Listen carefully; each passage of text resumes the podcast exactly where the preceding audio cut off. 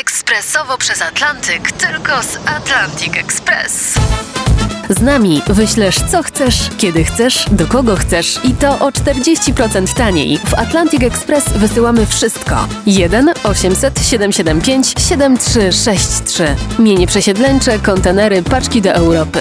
Atlantic Express o 40% niższe ceny na wysyłki, kontenerów, samochodów i paczek. Ekspresowo przez Atlantyk, tylko z Atlantic Express. Dorwać bestie w RMF FM.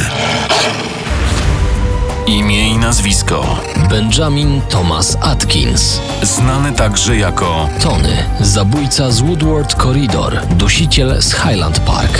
Miejsce działalności: Detroit w stanie Michigan, USA.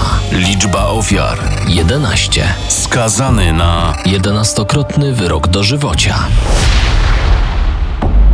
Benjamin Atkins urodził się 26 sierpnia 1968 roku w biednej dzielnicy Detroit w stanie Michigan. Jego rodzice często nadużywali alkoholu i narkotyków i nie przywiązywali większej uwagi do swoich dzieci, Benjamina i jego starszego brata. Zresztą niedługo po narodzinach Benjamina, którego rodzina często nazywała Tony, ojciec porzucił rodzinę. Te bachory ciągle krzyczą. Mam dość! Nie można się tu zrelaksować! Wychodzę i więcej nie wracam. W 1970 roku zaledwie dwuletni Benjamin uciekł z domu. Błąkał się po ulicach przez wiele dni, gdy w końcu zainteresowali się nim pracownicy opieki społecznej. Benjamin Atkins trafił do sierocińca, w którym spędził większość dzieciństwa i młodości.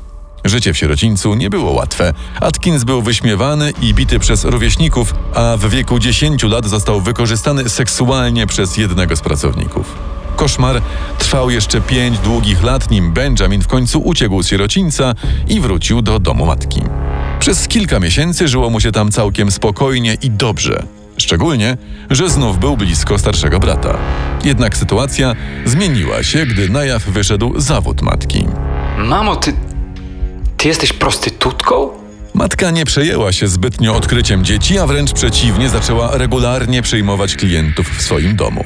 Zachowanie matki było dla Benjamina tak obrzydliwe, że postanowił ponownie uciec z domu w późnych latach 80. Żył na ulicy, a z powodu braków w edukacji mał się głównie prostych, niskopłatnych i ciężkich prac.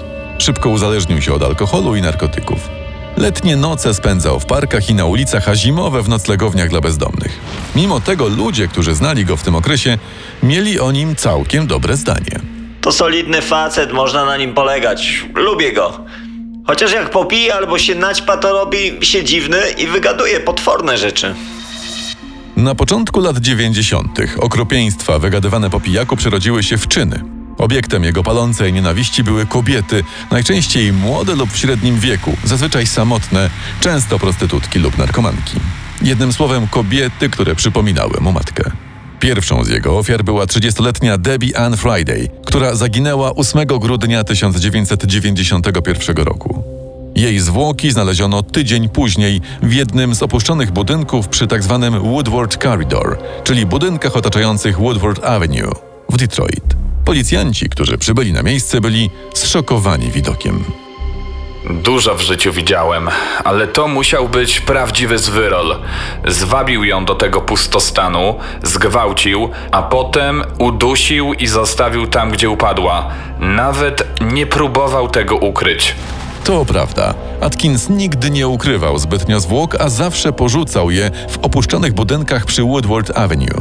Co nie zmienia faktu, że często ofiary nie były odkrywane przez kilka tygodni, a w ekstremalnych przypadkach nawet kilka miesięcy.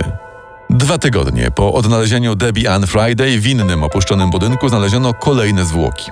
Ciało należało do 26-letniej Bertie Jean Mason i było zmasakrowane w podobny sposób co ciało Friday. Bertie Jean ostatni raz widziano 11 grudnia, kiedy to wyszła do sklepu i nigdy już nie wróciła. 3 stycznia 1992 roku podczas wyburzania jednego z pustych budynków dokonano kolejnego szokującego odkrycia. Johnny, wjeżdżamy z tą koparką czy nie? Halo? Johnny, co tam znalazłeś? Orzesz.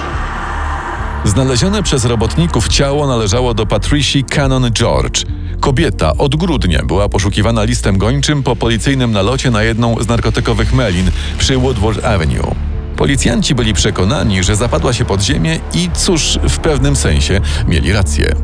25 stycznia znalazła się kolejna zaginiona kobieta, 39-letnia Vicky Trulov. Podobnie jak pozostałe ofiary, Vicky została zgwałcona, uduszona i porzucona w opuszczonym budynku. Pod koniec stycznia, zupełnym przypadkiem, policjanci po raz pierwszy wpadli na właściwy trop. Podczas rutynowego sprawdzania pustostanów w jednym z nich znaleźli Benjamina Atkinsa. Obywatelu, co tu robicie? Wiecie, że po tych opuszczonych budynkach grasuje morderca? A może to wy nim jesteście? Atkins został aresztowany i zabrany na przesłuchanie, ale z braku jakichkolwiek dowodów wiążących go ze zabitymi kobietami, wyszedł na wolność tuż po przesłuchaniach. 17 lutego w zrujnowanym Monterey Hotel w Highland Park w trzech osobnych pokojach znaleziono 3 martwe kobiety. Były to 34-letnia Valerie Chalk i 23-letnia Juanita Hardy. Trzeciej kobiety do tej pory nie udało się zidentyfikować. Wszystkie 3 odniosły obrażenia spójne z wcześniejszymi morderstwami z Woodward Corridor. Rodzina Valerie Chalk wyznała policji, że kobieta zaginęła jeszcze w listopadzie 1991 roku, tuż po tym, jak policja wydała za nią list gończy w związku z przestępstwami narkotykowymi. 9 kwietnia w opuszczonym domu znaleziono ciało 28-letniej Brandy Mitchell. Kobieta zaginęła 4 dni wcześniej, zostawiając 2 swoich dzieci w domu i idąc na chwilę do sklepu. Mitchell była kompletnie rozebrana, pomijając owinięty wokół szyi szal. Badanie lekarza sądowego wykazało w jej organizmie śmiertelną dawkę narkotyków zażytych tuż przed śmiercią, dlatego jej śmierć uznano za przedawkowanie. Kilka dni później, 15 kwietnia, znaleziono częściowo już rozłożone zwłoki 27-letniej Vicky Bisley-Brown, która była widziana żywa pod koniec marca 1992 roku. A 15 czerwca, po kilku miesiącach spokoju, odkryto ciało 45-letniej Joanne O'Rourke.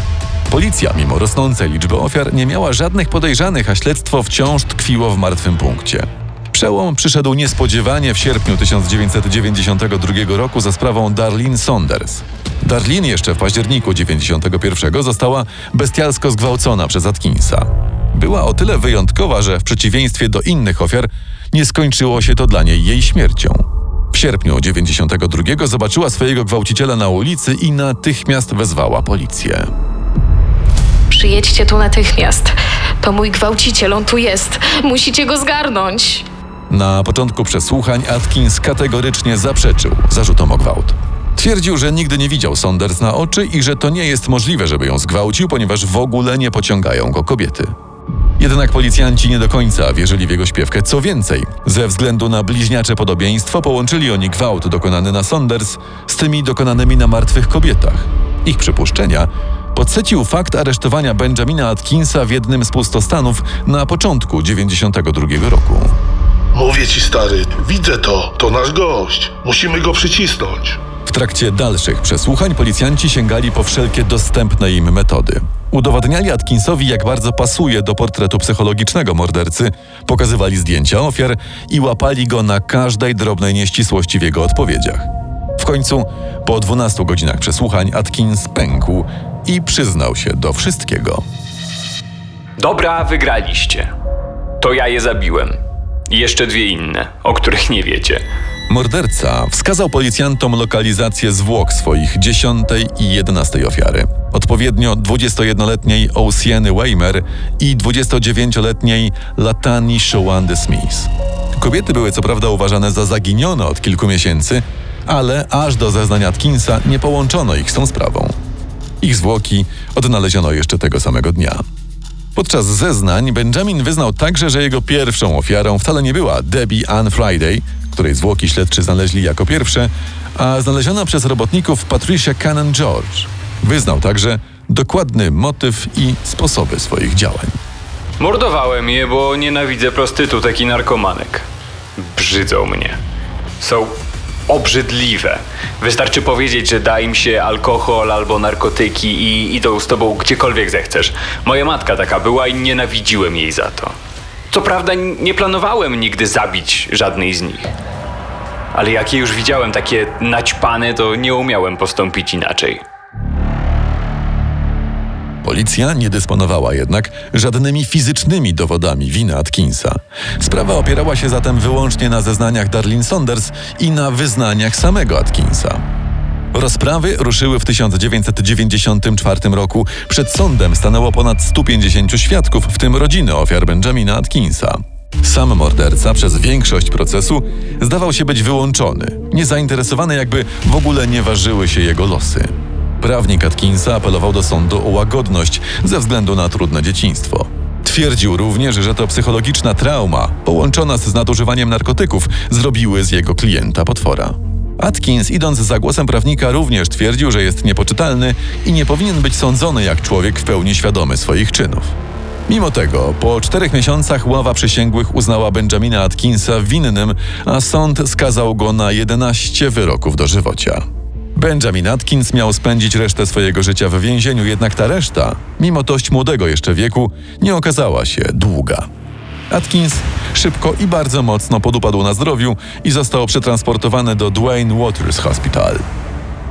Nie mam dobrej wiadomości. Jest pan zakażony wirusem HIV i rokowania nie są najlepsze. Niedługo później, 17 września 1997 roku, zmarł w szpitalnym łóżku. Poznaj sekrety największych zbrodniarzy świata. Dorwać bestie w RMF FM. Przyjdą mnie. Są obrzydliwe.